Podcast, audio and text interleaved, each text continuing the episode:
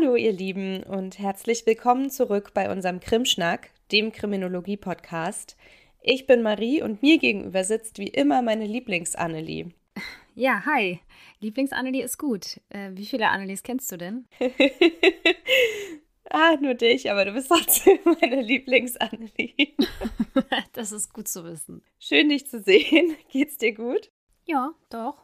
Sehr schön, dass wir es zum Jahresende nochmal geschafft haben. Ich habe immer den Eindruck, dass einfach alles zum Jahresende hektischer wird. Geht dir bestimmt auch so, oder? Mhm, total. Ja, naja, aber wir haben es geschafft und darüber freue ich mich. Und äh, wir haben auch noch eine kleine Bekanntmachung, denn wir hatten ja zum Ende der letzten Episode noch einen Aufruf gemacht, bei dem wir euch gebeten hatten, uns für den Jura-Podcast-Preis zu nominieren. Und wir möchten uns ganz doll bei allen bedanken, die das gemacht haben. Ihr habt uns nämlich in der Kategorie drei in die Top zehn katapultiert. Und ja, ich freue mich total drüber. Ja, super cool. Ja, und wenn ihr uns jetzt noch final unterstützen möchtet, dann wäre es natürlich mega lieb, wenn ihr euch die Zeit nehmen würdet, um auf der Homepage von Jurios für uns abzustimmen. Das geht noch bis zum einunddreißigsten zwölften über jurios punkt de schrägstrich podcastpreis zwanzig einundzwanzig schrägstrich und dann könnt ihr euch zur Abstimmung durchklicken. Und es wäre natürlich schön, wenn ihr euch dann auch für uns entscheiden würdet und nicht für die Konkurrenz. Ja, genau.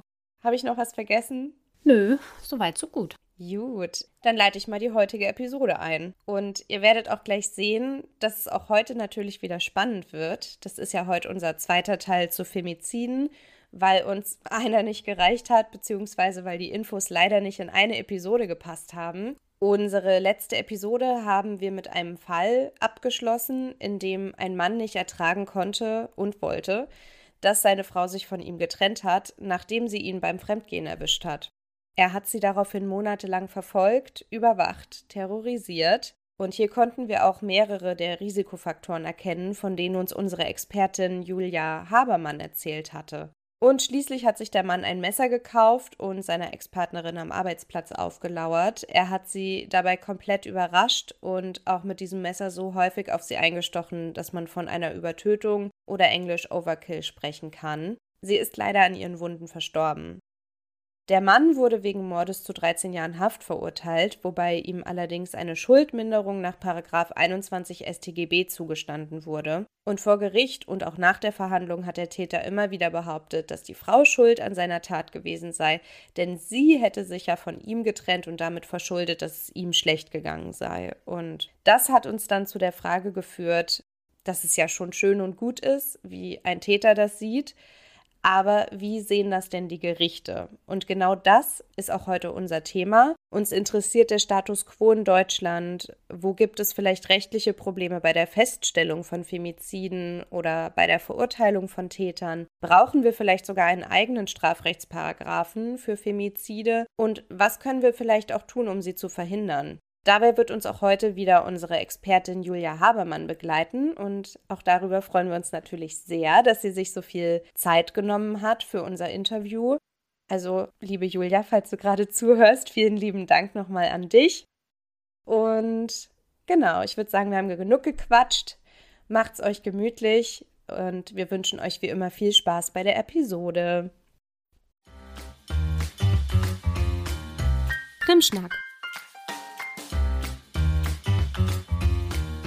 Der Kriminologie-Podcast.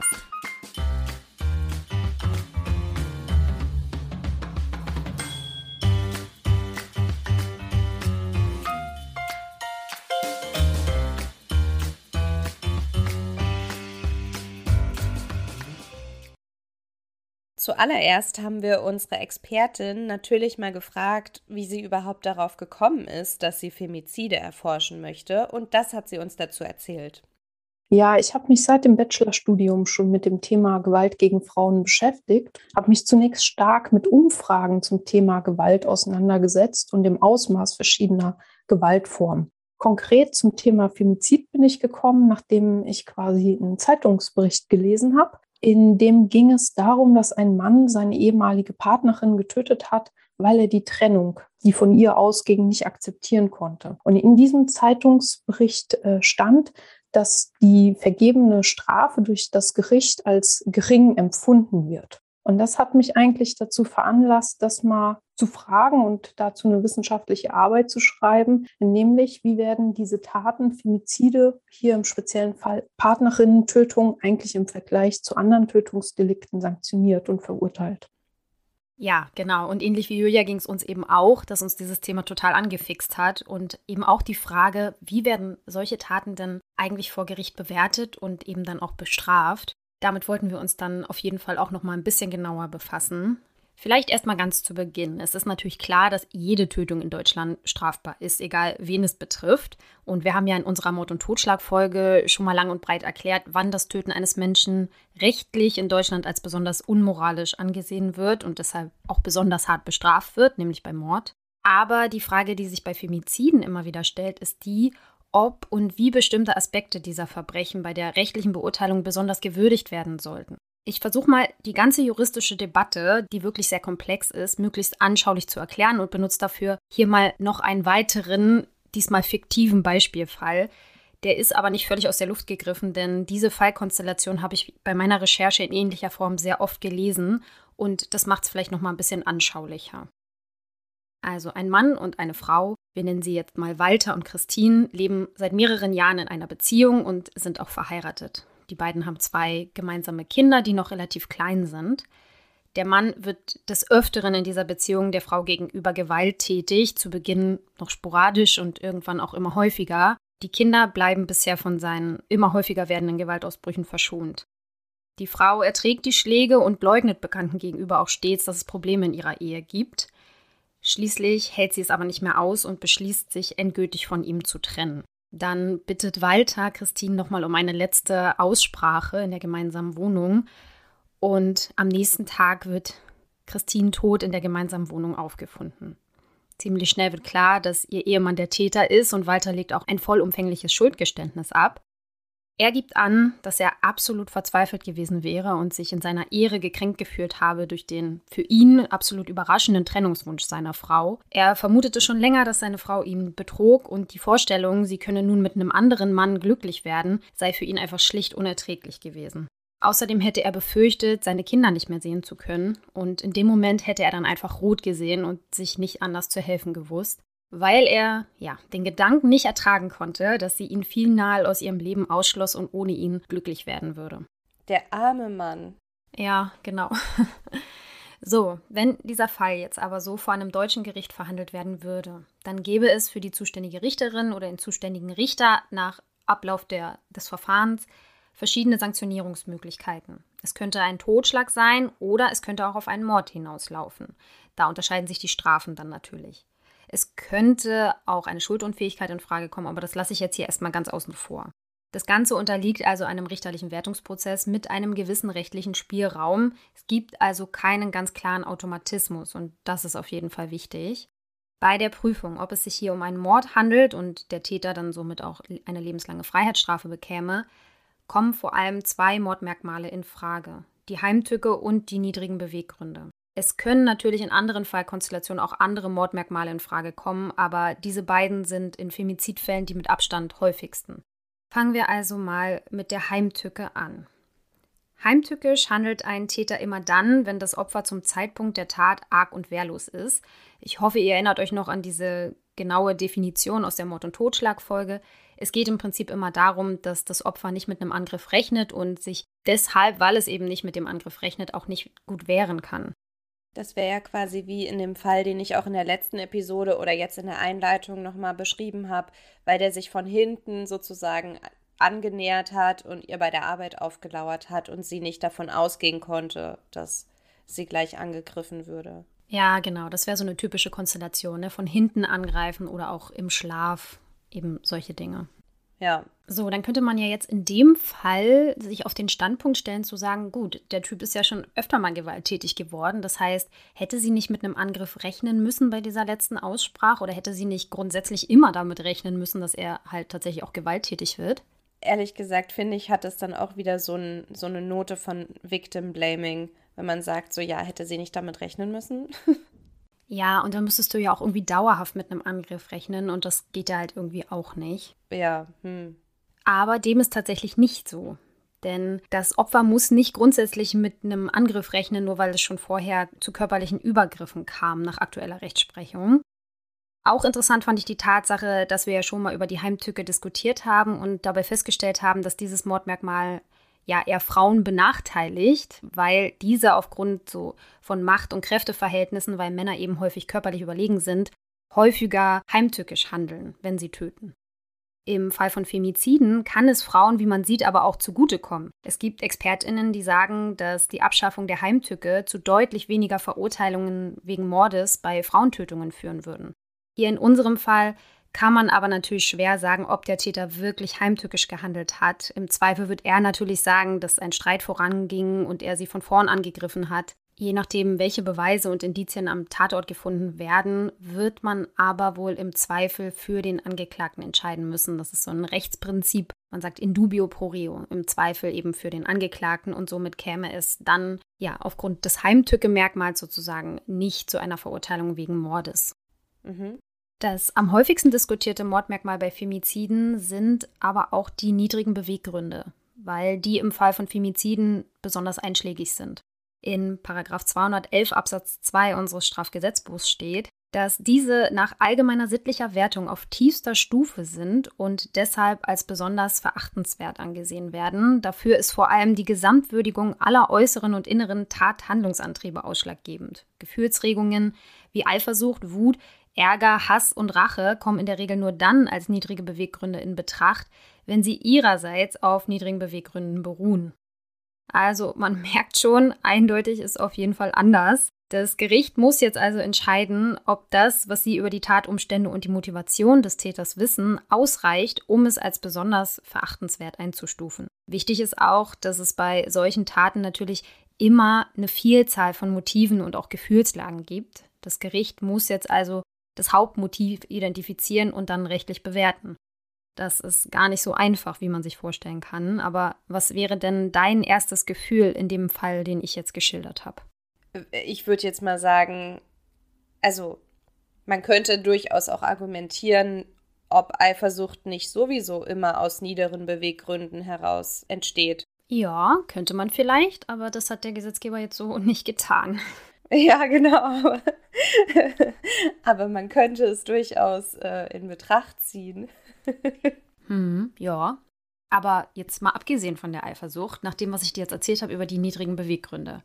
Meinst du denn, in unserem Fall hat der Täter aus niedrigen Beweggründen gehandelt? Ja, schon, weil du doch gesagt hast, dass er da eben diese Trennung nicht akzeptieren konnte und dass er vermutet hat, dass sie einen anderen hat und einfach nicht akzeptieren wollte, dass die Frau ihn... Also es ging ja bei der ganzen Tat nur um ihn. Es ging nicht darum, was die Frau will, und sie hatte zu wollen, was er will. Und da sie das also nicht mitmachen wollte, hat er sie dann getötet. Also so klingt das für mich zumindest. Und das, finde ich, sind durchaus niedere Beweggründe. Ja, genau. Also so könnte man auf jeden Fall argumentieren, dass es hier eben doch um Besitzansprüche ging, die er über seine Frau erhoben hat sozusagen, weil er das nicht akzeptieren konnte, dass sie da eine Entscheidung getroffen hat, die ihn ausgeschlossen hat oder wo er dann eben nicht mehr die Kontrolle darüber hatte. Mhm. Ja, aber wie sehen jetzt Gerichte oder wie bewerten Gerichte solche Taten dann in Deutschland? Das ist leider gar nicht so einfach zu sagen, denn es gibt keine statistischen Erhebungen dazu, wie solche Fälle im Einzelnen bewertet werden. Das ist auch schwierig, weil die Fälle in ihren konkreten Einzelheiten natürlich sehr individuell sind. Im Grunde kommt es jetzt also darauf an, ob das Gericht den vom Angeklagten beschriebenen Anlass und das Tatmotiv, er ist ja jetzt der einzige Zeuge unserer Tat, als nachvollziehbare Verzweiflung und Ausweglosigkeit, ausgelöst durch diesen Trennungsschmerz, also als weniger moralisch verwerflich ansieht, oder als Ausdruck von Macht- und Besitzansprüchen gegenüber seiner Frau, verbunden mit Rach- oder Eigensucht, welche wiederum als niedrige Beweggründe gelten, laut B G H-Urteil aus dem Jahr zweitausendacht. So wie du das ja jetzt im Prinzip auch eingeschätzt hättest. Mhm. Dabei wird unter anderem zum Beispiel der Zustand der Beziehung betrachtet und gefragt, ob die Trennung absehbar war oder ob sie jetzt für den Täter tatsächlich aus heiterem Himmel kam. Dazu können dann zum Beispiel auch Freunde, Verwandte und Bekannte befragt werden. Aber wir wissen ja auch, dass Beziehungen nach außen hin nicht immer das sind, was sie zu sein scheinen. Mal davon abgesehen, finde ich, ändert das ja nichts. Die Frau darf sich trennen, wann sie möchte, und der andere Part hat es zu akzeptieren. Und es ist egal, ob es absehbar war oder nicht, aus meiner Sicht. Und ich finde es ganz schön erschreckend, wenn Gerichte das teilweise anders sehen oder zumindest dieser Ermessensspielraum so groß ist, dass man dann quasi sagen kann, ach, der arme Mann, der war ja so verzweifelt. Ja, das ist dann ein so ein Faktor, an dem sich Gerichte dann mitunter orientieren. Man muss es ja auch an irgendwelchen objektiven Merkmalen festmachen. Das ist natürlich total schwierig und ich verstehe deine Kritik auch total. Ja, auch die Tatsache, dass er Sorge hatte, seine Kinder zu verlieren, kann hier zu seinen Gunsten vor Gericht dann schließlich ausgelegt werden, weil diese Angst wiederum auch als nachvollziehbar gewertet werden kann. Wobei hier auch anzumerken ist, dass die erste Instanz in solchen Fällen besonders wichtig ist, weil bei einer erneuten Würdigung durch so ein Revisionsgericht dieser rechtlich eingeräumte Beurteilungsspielraum nur noch sehr eingeschränkt überprüfbar ist. Mhm. Inwiefern? Also das bedeutet, die, ein Gericht hat da einen gewissen Ermessensspielraum und diesen Ermessensspielraum hat das Gericht ja auch ganz bewusst. Das heißt, das Revisionsgericht kann natürlich bestimmte Sachen nochmal prüfen und überprüfen, ob auch alles rechtlich richtig gewürdigt wurde und auch, ob auch dieser Ermessensspielraum sozusagen im rechtlichen Rahmen genutzt wurde. Aber wenn der Ermessensspielraum so genutzt wurde, wie es vorgesehen ist, dann kann das Revisionsgericht nicht sagen, ja, wir sehen das jetzt aber anders oder das habt ihr jetzt falsch eingeschätzt. Verstehst du, was ich meine?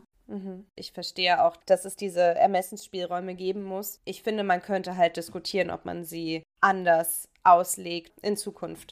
Ja, genau. Vor allem, dass man eben diesen Ermessensspielraum vielleicht ein bisschen verkleinert, indem man dieses Gesetz einfach ein bisschen konkreter ausgestaltet oder aber vielleicht sogar so einen eigenen Strafrechtsparagrafen für Femizide entwickelt. Ja, denn die größte Kritik an der derzeitigen Rechtspraxis von Seiten der Wissenschaft ist vor allem die Unsicherheit und auch Ungleichmäßigkeit solcher Urteile. Zudem wird auch von ExpertInnen kritisiert, dass Gewalt gegen Frauen durch die Annahme in Anführungszeichen nachvollziehbarer Gründe und auch der Verneinung von niedrigen Beweggründen der Gewalt gegen Frauen irgendwie auch mit Verständnis begegnet wird und sie dadurch ja auch bagatellisiert wird. Und das rühre vor allem von stereotypischen Vorstellungen her, vor denen eben auch RichterInnen einfach nicht gefeit sind, weil wir die irgendwie auch alle ein bisschen in uns haben, die einen mehr, die anderen weniger vielleicht. So, fest steht jedenfalls, wenn kein Mordmerkmal gesehen wird von den RichterInnen, bleibt es beim geringeren Strafrahmen des Totschlags. Und es kann sogar sein, dass nur ein minderschwerer Fall des Totschlags angenommen wird, wenn eine schwere Beleidigung zu der Tat geführt hat. Im rechtlichen Sinne ist eine schwere Beleidigung eine Provokation, die unter objektiver Betrachtung, also nicht nur aus Sicht des Täters, sondern auch für Außenstehende, geeignet ist, den Täter die erlittene Kränkung als schwere Beeinträchtigung seiner Persönlichkeit empfinden zu lassen und ihn deswegen in eine heftige Gemütsbewegung versetzt. Nach einem Urteil des B G H. Das ist jetzt auch schon wieder so ein bisschen rechtsdeutsch. Aber dreimal darfst du raten, welche Verteidigungsstrategien Täter und ihre VerteidigerInnen dann hier häufig nutzen. Ja, die. Bing, bing, bing, bing. Ganz genau. Ja, aber das Ganze ist sogar noch komplexer, als ich das jetzt dargestellt habe. Und deshalb hat Julia uns da mal noch ein paar weitere Aspekte erklärt. Aus meiner Sicht besteht halt das große Problem bei der Verurteilung der Taten darin, in der Festlegung des Motivs. Also wird der Beweggrund jetzt darin gesehen, dass der Täter sehr verzweifelt war, oder wird der Beweggrund darin gesehen, dass er Besitzanspruch ausgeübt hat? Und die Taten können halt als Mord aus sonstigen niedrigen Beweggründen entschieden werden, aber das kann genauso gut verneint werden. Und jetzt kommt noch ein weiteres Problem hinzu, nämlich je nachdem, ob wir dem Täter zuschreiben, in irgendeiner Art und Weise deutsch zu sein oder ob wir den Täter als ausländisch, migrantisch oder irgendwie fremd lesen. Dann können Richter und Richterinnen nämlich eher einen sonstigen niedrigen Beweggrund als gegeben ansehen. Und abseits von dieser Frage, ob wir die Tat als Mord oder Totschlag bewerten, kommen ja im ganzen Sanktionierungsprozess in der Urteilsfindung weitere Entscheidungen hinzu, wo sich auch immer wieder ähnliche Fragen stellen. Zum Beispiel kann geschaut werden, liegt denn ein Affekt vor? Dann kann nämlich das Merkmal der tiefgreifenden Bewusstseinsstörung angenommen werden. Dann kann eine verminderte Schuldfähigkeit angenommen werden und dies kann dazu führen, dass die Strafe herabgesetzt wird. Und auch wenn es darum geht, die Länge der Freiheitsstrafe zu bestimmen, muss ja entschieden werden, was spricht dafür, die Strafe zu erhöhen oder was spricht dafür, die Strafe zu reduzieren. Das muss abgewogen und es muss gewichtet werden und dann muss diese Straflänge festgesetzt werden. Und da ist auch die Frage, was wird denn eigentlich berücksichtigt? Und hier ist zum Beispiel die Frage, wird die vorausgegangene Gewalt und Kontrolle in der Partnerschaft mit einbezogen?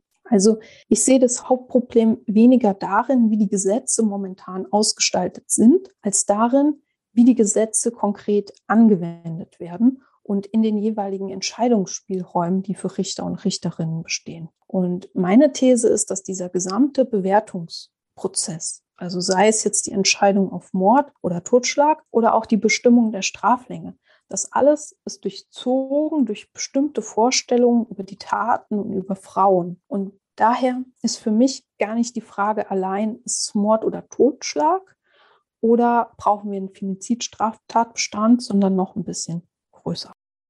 Ja, und weil viele Urteile hier in Deutschland sowohl von den Angehörigen und Betroffenen als auch von AktivistInnen und auch von ExpertInnen als eher unbefriedigend empfunden werden, gibt es immer wieder diese Forderung nach einem eigenen Strafrechtsparagrafen, um da irgendwie ja, mehr Rechtssicherheit zu schaffen oder irgendwie klarere Verhältnisse, was die Aburteilung solcher Taten angeht.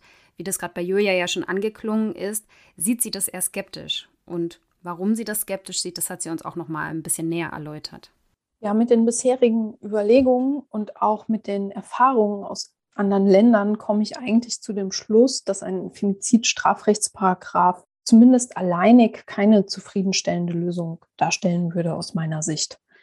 Was aus meiner Sicht gar nicht ideal wäre, wenn wir ein schnell geschriebenes Gesetz bekommen und dann das Thema quasi als abgehakt gelten könnte. Es ist auch ganz entscheidend, was in diesem Gesetz denn eigentlich drinstehen würde. Und ich glaube, das ist auch gar nicht so leicht zu bestimmen. Denn bestimmte Fälle können dann ein- oder ausgeschlossen sein, je nachdem, wie man es im Gesetz halt formuliert.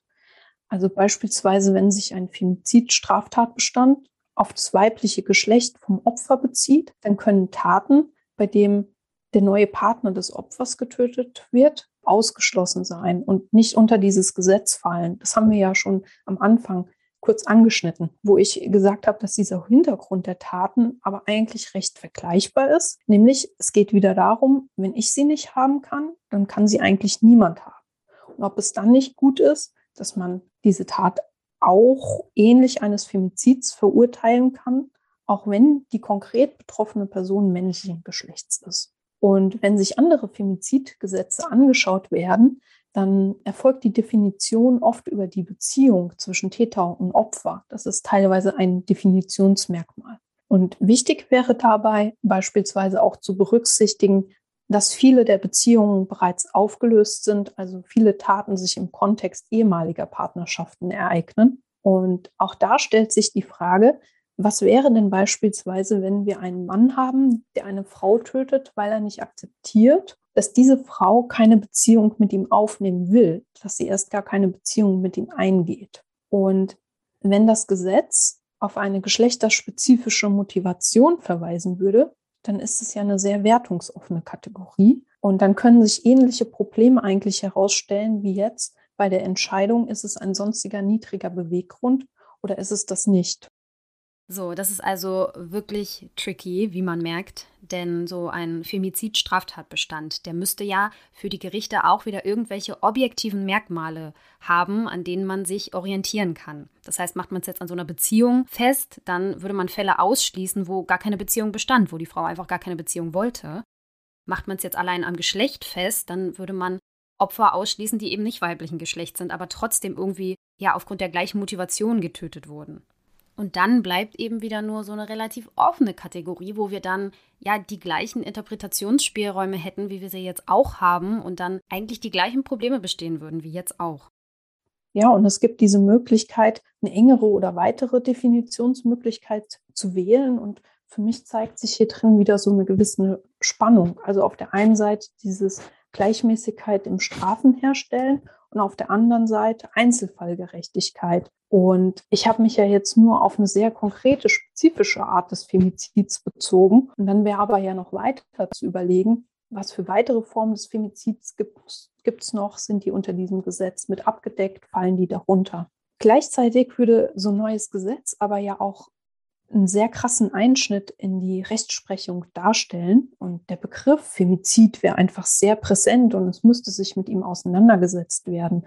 Also es kann auch ein bisschen als Zeichen verstanden werden, dass diese Form der Tötungsdelikte nun auch mit dem Begriff Femizid anerkannt werden. Auch anerkannt werden als eine ganz extreme Form von Gewalt gegen Frauen. Und dass es auch das Unrechtsbewusstsein der Bevölkerung vielleicht widerspiegelt. Aber Femizid ist halt eben auch nur eine geschlechterspezifische Form von Gewalt gegen Frauen. Und es gibt ja noch viele andere Formen, die eben dann nicht durch einen solchen äh, Femizid-Straftatbestand adressiert werden. Und für mich persönlich haben deswegen eigentlich Aus-, Weiter- und Fortbildungen zu geschlechterspezifischer Gewalt einen höheren Stellenwert als ein Femizid-Straftatbestand. Also ich persönlich fände es jetzt wichtiger, so Stereotype zu geschlechterspezifischer Gewalt aufzugreifen und abzubauen.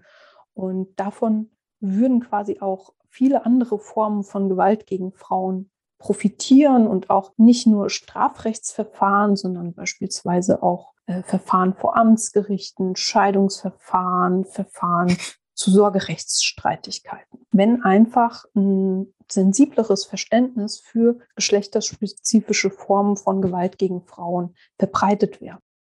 Ja, da spricht Julia auf jeden Fall einen total wichtigen Punkt an, glaube ich, auf den wir auf jeden Fall gleich auch noch mal ein bisschen näher eingehen werden, nämlich so eine gesellschaftliche Verantwortung, auch so eine gesellschaftliche Sensibilität, die bei diesem Thema eben einfach ganz wichtig wäre. Und wie sie das sagt, dass dieser Femizid-Straftatbestand vor allem ja aufgrund einer Signalwirkung, die der haben könnte, doch irgendwie wünschenswert wäre. So, dass dieses Wort und dieser Begriff einfach im Gesetz verankert wird und ja vielleicht ein bisschen mehr ins Bewusstsein geholt wird, was es damit auf sich hat. Genau.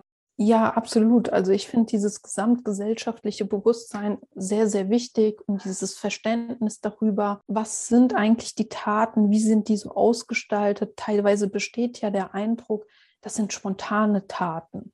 Aber so häufig sind die Taten gar nicht so spontan, wenn der Täter vorher schon mal geäußert hat, entweder gegenüber dem Opfer halt oder gegenüber Dritten, ich werde diese Person töten, oder dann auch erst die Tatgelegenheit schafft. Also mit was für Vorstellungen wird eigentlich an diese Taten herangetreten und was für Fragen stellen wir auch, beispielsweise welchen Tatbeitrag hatte das Opfer? Ja, das Opfer hat sich ja getrennt und wie hat sie sich denn verhalten und hat sie sich immer korrekt verhalten? Hat sie mit anderen Männern geredet? Und deswegen, deswegen finde ich es wirklich sehr wichtig, quasi gesamtgesellschaftlichen Bewusstsein zu schaffen, was Gewalt gegen Frauen ist, was es bedeutet und warum Frauen manchmal so oder auch so handeln. Warum hat sie ihn nicht verlassen?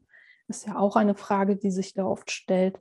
Aber dann halt eben auch alle Justizanwenderinnen entsprechend zu schulen und zu sensibilisieren. Und es gibt ja auch beispielsweise andere Länder, die haben Schwerpunktstaatsanwaltschaften oder spezielle Gerichte, die sich mit Gewalt gegen Frauen schaffen. Vielleicht wäre das auch eine Idee, die vielleicht weiterführend und vielleicht besser ist als ein eigener Femizid-Straftatbestand. Ja, dass wir in Deutschland aber was ändern müssen, das beruht nicht nur auf der Unzufriedenheit von betroffenen Angehörigen und irgendwelchen Aktivistinnen oder ExpertInnen, sondern auch auf einer internationalen Konvention, die Deutschland unterzeichnet hat. Und zwar ist das die sogenannte Istanbul-Konvention und die spielt in diesem Themenkomplex einfach eine große Rolle. Das ist ein internationales Übereinkommen des Europarates zur Verhütung und Bekämpfung von Gewalt gegen Frauen und häuslicher Gewalt. In Artikel dreiundvierzig wird dort gefordert, dass die Taten unabhängig von der Täter-Opfer-Beziehung zu bewerten sind. In Artikel sechsundvierzig werden die unterzeichnenden Staaten, und dazu gehört eben auch Deutschland, aufgefordert, beim Festsetzen eines Strafmaßes erschwerend zu berücksichtigen, wenn sich die Tat gegen den derzeitigen oder früheren Partner richtet. Also sollen Täter nicht milder bestraft werden, weil es eben eine Vorgeschichte gibt. Im Gegenteil, die Tatsache, dass es sich um eine Intimpartnerin handelt, soll sich eigentlich strafverschärfend auswirken. So nach dem, was ich ja vorhin erklärt habe, ist es in Deutschland eben derzeit so nicht der Fall. Das heißt, eigentlich verstößt Deutschland gegen diese Konvention. Ja, frech, ne? Ja, doch, ich finde, das kann man echt so sagen. Eigentlich frech. Ja, und ein weiterer großer Kritikpunkt ist der, wenn es um Täter mit sogenanntem Migrationshintergrund geht, also Täter aus bestimmten Kulturkreisen, um die sogenannten Ehrenmorde, dann wird vor deutschen Gerichten deutlich härter gestraft. Und das war nicht immer so. Bis zu einem B G H-Urteil im Jahr neunzehnhundertvierundneunzig wurden diese Taten sogar milder bestraft, weil man dieses kollektive Konstrukt von Ehre als Motiv, sozusagen, also so eine Ehrwiederherstellung als Motiv für eine Tötung, sogar als mildernden Umstand gewertet hat. Das hat sich aber geändert. Heutzutage wird dieses Motiv eher als niedriger Beweggrund gewertet. Ja, das Ganze hing natürlich mit einem großen medialen Druck zusammen, der damals aufkam. Und beim Thema Femizid gibt es diesen Druck anscheinend so bisher nicht.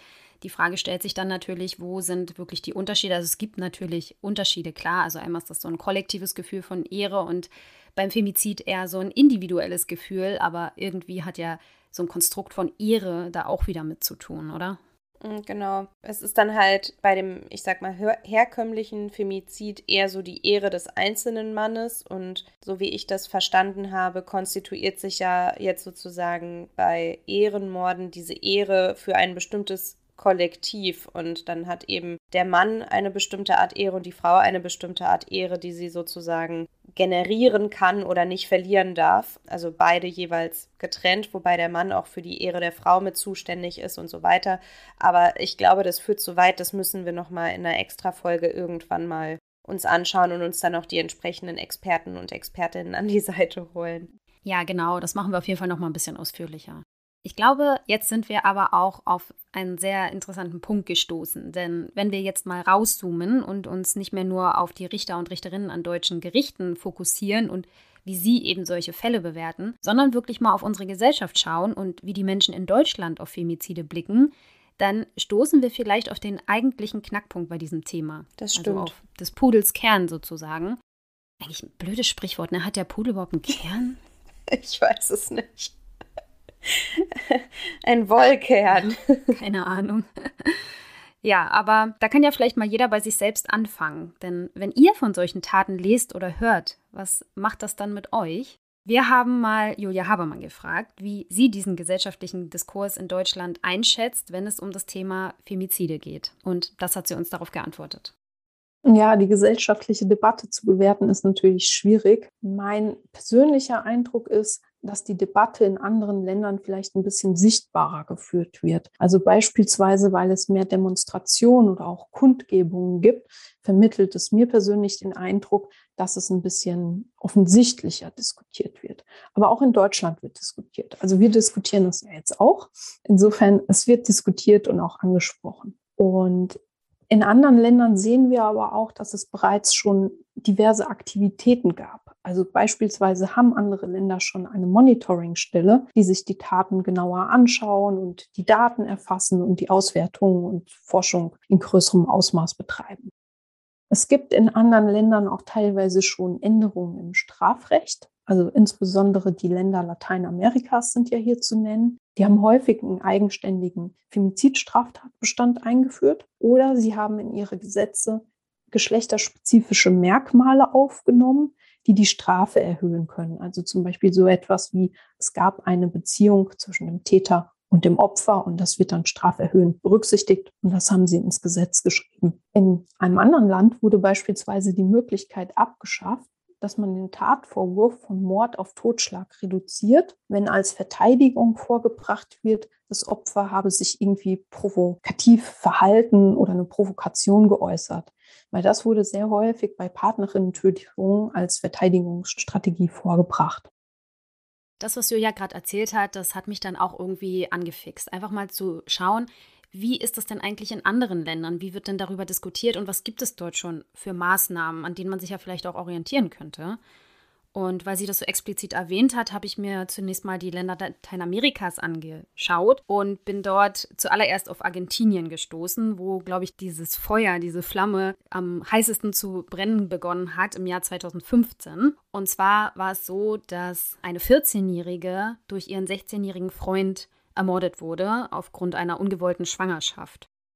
Dieser sechzehnjährige Freund wurde dann relativ mild bestraft. Daraufhin hat sich eine argentinische Radiomoderatorin namens Marcela Ojeda in einem Tweet zweitausendfünfzehn darüber beschwert und ja, hat sich eben darüber echauffiert, wie das sein könne und dass man doch bitte Mädchen und Frauen vor solchen Taten besser schützen sollte.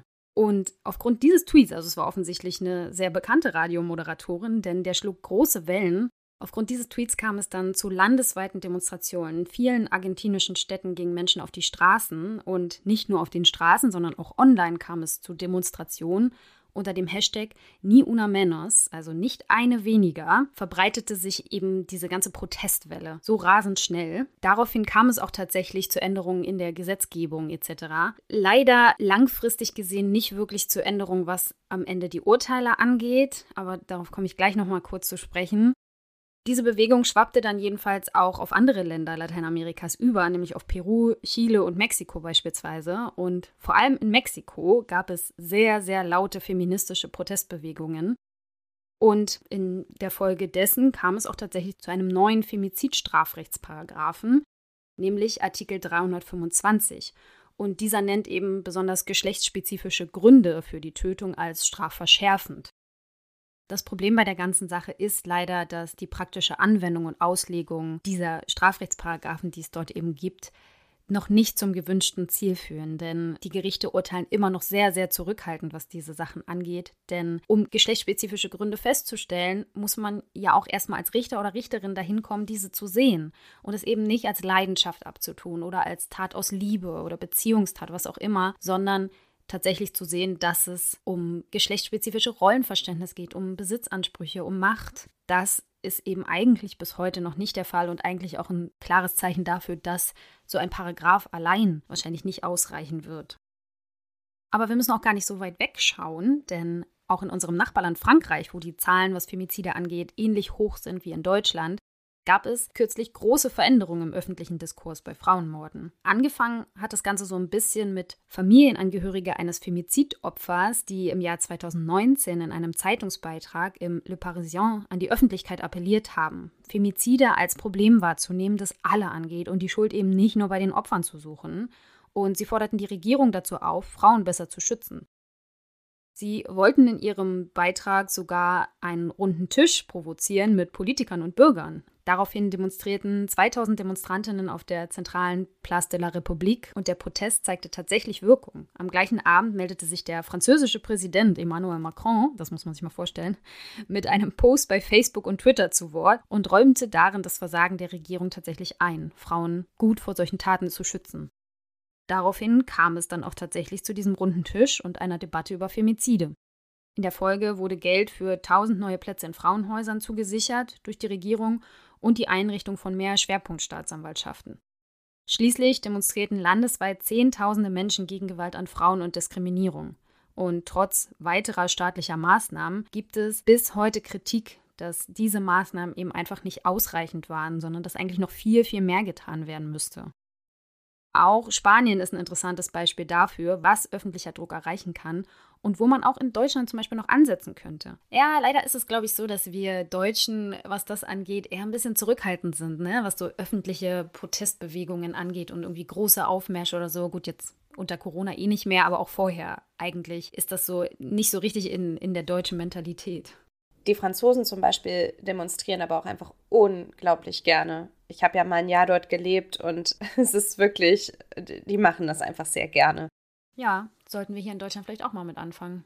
Weißt du, was mir gerade noch auffällt? Also weil du jetzt ein paar Mal gesagt hast, härtere Strafen. In unserer Punitivitätsfolge haben wir ja auch schon mal darauf hingewiesen, dass härtere Strafen nicht unbedingt mehr bringen sozusagen und dass sie auch prinzipiell auch kontraproduktiv sein könnten. Aber ich dachte mir jetzt gerade, vielleicht geht es auch gar nicht zwangsläufig darum, dass es härter bestraft werden muss, sondern einfach, dass es wichtig ist, dass es eine Strafe gibt und dass in der Strafe wirklich auch benannt wird, dass es ein Femizid ist und dass das moralisch verwerflich ist. Also einfach, dass sozusagen nochmal bekräftigt wird, ja, es muss benannt werden und bekräftigt werden, dass das, was geschehen ist, nicht okay ist. Ob das jetzt eine härtere Strafe ist als Totschlag oder Mord oder ich glaube, das ist vielleicht am Ende gar nicht so wichtig. Ja, da bin ich total bei dir. Ich glaube auch, das Strafmaß am Ende ist gar nicht so entscheidend, sondern eher diese Symbolwirkung und vor allem die Anerkennung dessen zu sagen, das, was diese Täter antreibt, empfinden wir als Gesellschaft einfach als sehr, sehr moralisch verwerflich. Das ist ja, weißt du, genau diese Definitionsfrage, mhm. was ist moralisch verwerflich und was nicht. Aber eben zu sagen, gerade diese Besitzansprüche, diese komischen Machtvorstellungen, diese Rollenvorstellungen, das alles ist einfach nicht zeitgemäß und es passt nicht in unsere Gesellschaft und wir finden das einfach moralisch sehr verwerflich und dass sich das einfach dann auch in der Strafzumessung widerspiegelt. Mhm, total. Und du sagtest ja, dass die Richter und Richterinnen da durchaus ja eine große Rolle dabei spielen. Also es müsste jede Person für sich sozusagen daran arbeiten, aber es müsste ja insbesondere Lösungen geben, wie man an die Richter und Richterinnen herantritt und, ne? Ja, voll, genau. Da sind wir ja dann wieder bei den Schulungen und bei der Sensibilisierung von Richterinnen und Richtern. Julia hat aber in unserem Gespräch noch einen sehr interessanten Punkt angesprochen, wie ich finde. Um es noch ein bisschen komplizierter zu machen, also natürlich kann man sich auch fragen, welche Rolle spielt denn die Polizei, weil das polizeiliche Material, was produziert wird, stellt ja schon auch einen gewissen Bias dann dar, den Richter und Richterinnen dann wieder im Strafprozess aufnehmen, wo vielleicht einfach gewisse Fragen schon mal gar nicht gestellt wurden. Also es ist wirklich gesamtgesellschaftlich eigentlich ein Problem und das muss angegangen werden. Und das ist aber halt auch die Herausforderung, weil es halt leider aus meiner Sicht keine einfache Lösung gibt, sondern es ein ganz langfristiger Prozess mit sehr, sehr vielen kleinen Einzelteilen ist mhm. und die jetzt aber alle quasi in eine gute Richtung gebracht werden müssen. Ja klar, wenn man sich das so überlegt, das hängt halt alles wirklich zusammen, ne? Dadurch, dass in der Gesellschaft diese Sachen eben noch vorherrschen, sind die natürlich auch in den Köpfen von Richtern und Richterinnen und auch von ermittelnden Beamten. Und dann, ja, beruht das eine auf, auf dem anderen und irgendwie drehen wir uns dann im Kreis und man kommt dann nicht so richtig voran. Das heißt, ja, man muss das Problem tatsächlich irgendwie an der Wurzel packen, sozusagen. Einen ganz wichtigen Player in unserer Gesellschaft haben wir jetzt so noch gar nicht angesprochen, und zwar die Medien und ja, die Medienberichterstattung über bestimmte Fälle, die, glaube ich, da auch eine große Rolle spielt. Aber auch hier wieder ist es natürlich nicht so einfach, weil auch da wieder das eine das andere bedingen kann. Denn wenn natürlich in Gerichtsurteilen Dinge wie ja, Eifersucht oder Dinge erwähnt werden, dann greifen das natürlich auch die Medien auf. Und dadurch, dass diese Sachen in der Gesellschaft ja ohnehin schon vorherrschen, also diese Vorstellungen, sind die Medien natürlich auch dazu geneigt, auch das wieder zu bedienen. Und dadurch, dass sie es dann immer wieder wiederholen, reproduzieren sie natürlich bestimmte Dinge und sie verfestigen sich und ändern sich dann eben langfristig nicht. Oh, das ist echt zum Mäusemelken. Übrigens noch so ein bescheuertes Sprichwort, aber es ist echt zum Mäusemelken, wie nervig komplex einfach solche gesellschaftlichen Systeme doch sind. Mhm. Und wie schwierig sich dann eben Dinge auch einfach ändern lassen. Ja, aber ich glaube trotzdem, dass die Medien da eine besondere Verantwortung haben. Das hat die Deutsche Presseagentur ja im November zweitausendneunzehn auch erkannt und hat eben gesagt, dass die Dinge wie Beziehungsdrama, Familientragödie, Eifersuchtsdrama, was auch immer, nicht mehr verwenden wollen, sondern dass sie das ähm, schon klar benennen wollen, dann eben auch als Femizid oder einfach als Mord oder als Totschlag, was auch immer dann der Fall ist, um eben diese Dinge nicht zu verharmlosen und um eben auch nicht Täternarrative zu bedienen. Und trotzdem liest man es ja leider immer noch, also in Artikeln von größeren Medienhäusern. Also es ist äh, leider noch nicht überall angekommen, ja. Ja. Es ist ja auch kein Verbot in dem Sinne, sondern die Deutsche Presseagentur hat sich das selbst auferlegt. Das heißt ja auch noch längst nicht, dass sich da jedes Medienhaus irgendwie in Deutschland dran hält. Ja. Da sind deutsche Medienhäuser ja auch sehr unterschiedlich, divers, was das angeht, ähm, zu entscheiden, was jetzt wirklich vielleicht moralisch ist und was vielleicht unmoralisch ist in so einer Berichterstattung. Ja. Dann könnten wir uns ja zum Schluss vielleicht nochmal die Frage stellen, wie man Femizide in Zukunft vielleicht auch verhindern könnte. Also welche Präventionsmittel gibt es? Und ich sehe da das Grundproblem auf jeden Fall in den Besitzansprüchen und auch in diesen patriarchalen Denkstrukturen. Also dass Männer häufig heutzutage auch noch der Meinung sind, dass ihre Wünsche der Frau übergeordnet sind und es dann eben dazu führen kann, dass sie nicht akzeptieren, wenn eine Frau sich von ihnen trennen will. Mhm. An der Stelle, finde ich, könnten wir auch gerne mal eine Lanze für den Feminismus brechen, weil man an dieser Stelle eben sieht, es ist wichtig, dass wir uns mit solchen Themen auseinandersetzen und es ist auch wichtig, dass Männer das tun und eben nicht nur Frauen. Ja.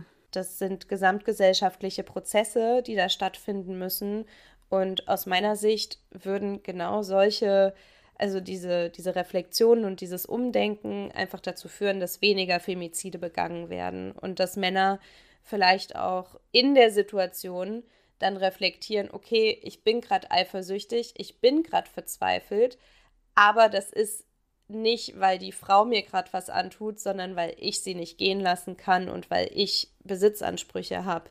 Und wenn ich damit nicht klarkomme, muss ich mir Hel- Hilfe suchen und meine Wut nicht auf sie projizieren. Ja, das ist ja wahrscheinlich auch schon mal so eine Maßnahme, ne? Einfach mal zu normalisieren, sich Hilfe zu suchen, wenn man merkt, zum Beispiel nach so einer Trennung oder in, in schwierigen Situationen, dass man einfach psychische Probleme hat und da Hilfe bräuchte. Und auch da sind ja wieder eher so ja, toxische Männlichkeitsvorstellungen auch ein Grund dafür, warum Menschen sich dann eben diese Hilfe nicht suchen. Und da sind wir ja schon auf einem guten Weg als Gesellschaft zu sagen, es ist völlig normal, auch mal einen Psychologen aufzusuchen und sich einfach Hilfe zu suchen, wenn man merkt, dass man sie braucht. Aber ja, wie gesagt, gerade bei Männern ist es vielleicht auch manchmal noch immer eine große Hürde. Und diese Hürde mal so ein bisschen abzubauen, wäre vielleicht auf jeden Fall ein guter Schritt, zu sagen, ich suche mir Hilfe, um damit umzugehen. Und bin nicht an dem Punkt, dass ich sage, ich muss jetzt meine Frau töten, um irgendwie damit umzugehen, weil das ist natürlich nie eine gute Lösung. Ja, aber das Ganze fängt auf jeden Fall schon deutlich früher an, nämlich in der Erziehung. Also wenn man sich anguckt, wie kleine Mädchen, wie kleine Jungs erzogen werden und mit welchen Erwartungen und Rollenverständnissen, die auch immer noch in unserer Gesellschaft so vorherrschen, wenn auch wahrscheinlich nicht mehr so krass wie noch vor fünfzig Jahren, das ist klar, aber dennoch gibt es ja da bestimmte Erwartungen, die wir dann einfach an Jungs richten. Wein nicht, du bist verantwortlich, du hast irgendwie eine besondere Aufgabe, eine besondere Stellung, was auch immer. Das heißt, eigentlich wäre das, glaube ich, ja auch schon mal ein guter Ansatz da schon in der Erziehung. Glaube ich, ist das schon mal auf jeden Fall ein wichtiger Punkt, zumindest für die Zukunft mal, ne? Um das mal ein bisschen aufzubrechen und da mal rauszukommen. Weißt du, was mir auch gerade noch einfällt? Es ist jetzt irgendwie... Also das hat sich nämlich durch diese beiden Fälle, also den echten Fall und diesen, dieses Szenario, von dem du erzählt hast, gezogen. Und ich finde, man erlebt es auch immer wieder im Alltag. Also diese Männer haben ja beide sozusagen, konnten diese Trennung oder das Nein der Frau nicht akzeptieren und haben dann vermutet, die hat bestimmt einen neuen. Und ist dir das auch aufgefallen, dass es total häufig ist, wenn man auf der Straße von Männern angesprochen wird, dass die das Nein erst akzeptieren, wenn du sagst, ja, aber ich habe einen Freund. Ja, total, ne? Immer. Das ist ja so, wenn du einem Typen sagst, so, ich habe einfach halt keinen Bock auf dich, dann ist oft irgendwie so die Annahme, ja, ich muss nur lange genug baggern, irgendwann will sie dann schon, ne? Aber ja. Man hat sich dann so früher, so als Teenager, weiß ich ganz genau, hat man sich dann einfach richtig Ausreden zurechtgelegt, ne? Ich wusste genau, wenn, wenn du sagst, nee, ich habe einen Freund oder er kommt gleich noch oder so, dass dann ja, das wird dann halt einfach akzeptiert, ne? So, okay, ja gut, ne? Da ist jetzt ein anderer Typ, dann geht's ja nicht. Ja, ja. Naja.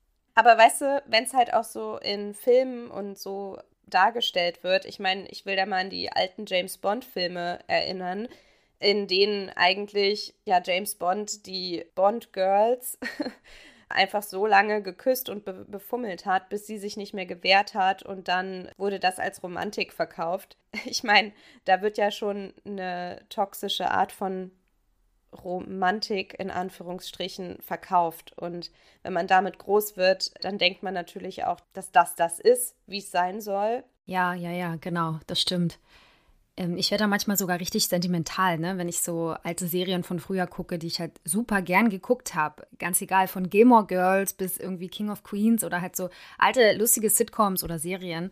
Und dann siehst du erstmal so, alter krass, was für toxische Beziehungen, was für eine toxische Männlichkeit und was da alles so drin steckt und ähm, auch für Stereotype einfach so bedient werden. Und dann denkst du so, hm, war irgendwie früher lustiger, ne? Da hat man, ja, ja da bleibt einem das Lachen teilweise dann so richtig im Hals stecken, wenn man so denkt, hm. Ja, naja. Ja. Ja, aber wenn man es mal positiv sieht, daran merkt man ja auch, dass wir einfach viel, viel sensibler geworden sind, ne? Was ja wirklich einfach gut ist. Dinge, die einem früher gar nicht so aufgefallen sind, da denkt man heute so, wow, krass. Das ist ja auch bei vielen anderen Dingen so, ne? Ob das jetzt ähm, Geschlechterstereotype sind oder ob das eben diskriminierende Dinge sind oder rassistische ja. Dinge, ne? Wo man früher vielleicht tatsächlich noch drüber geschmunzelt hätte, wo, wo sich einem heute einfach der Magen umdreht.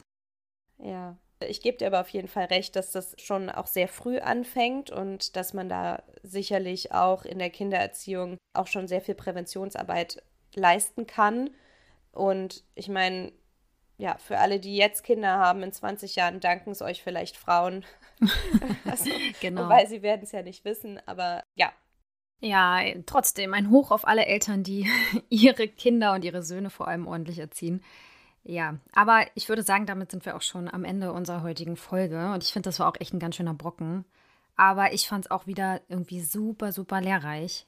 Auch wenn jetzt der letztliche Schluss, dass es irgendwie ein relativ langwieriger gesellschaftlicher Prozess ist, der zwar schon in Gang gesetzt ist, aber mit Sicherheit noch lange nicht abgeschlossen ist. Ja, vielleicht so ein bisschen frustrierend auch ist jetzt als Endschluss.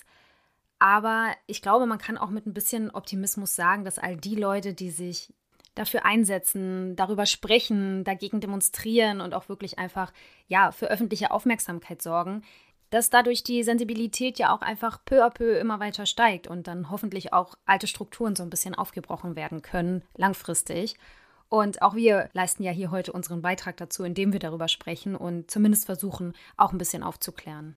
Auch gerade durch unsere Expertin, durch Julia, die sich ja schon seit Jahren mit diesem Thema befasst, ähm, habe ich auch einfach nochmal so viel Neues gelernt. Und ich liebe diesen Podcast auch dafür, dass ich sozusagen mit den HörerInnen jedes Mal wieder in so Themen eintauchen kann und ja, die nochmal von einer ganz anderen Seite betrachten kann. Ja, das stimmt. Ja, und damit schließen wir jetzt auch das Jahr zwanzig einundzwanzig ab. Das ist jetzt die letzte Folge für dieses Jahr und man wird ja am Ende des Jahres immer so ein bisschen sentimental, ne? Irgendwie, ja, also das alte Jahr endet und jetzt beginnt bald ein neues Jahr. Wir können auf jeden Fall schon sagen, dass Annelie und ich einige Sachen für euch in petto haben für nächstes Jahr, aber davon erzählen wir euch dann auch erst im nächsten Jahr. Es soll ja auch noch ein bisschen spannend bleiben. Ja, genau. Wir danken euch auf jeden Fall fürs Zuhören, für euer Interesse und ja, auch für eure Treue über das ganze Jahr. Und wir hoffen natürlich, dass ihr auch im nächsten Jahr wieder dabei seid. Wir würden uns ganz arg freuen, wenn ihr für uns beim Jura-Podcast des Jahres zwanzig einundzwanzig bei Jurios abstimmt. Und genau, bis dahin wünschen wir euch auf jeden Fall eine gute Zeit. Freuen uns, wenn ihr uns schreibt über die sozialen Netzwerke auf Instagram oder Facebook. Unter Krimschnack findet ihr uns dort.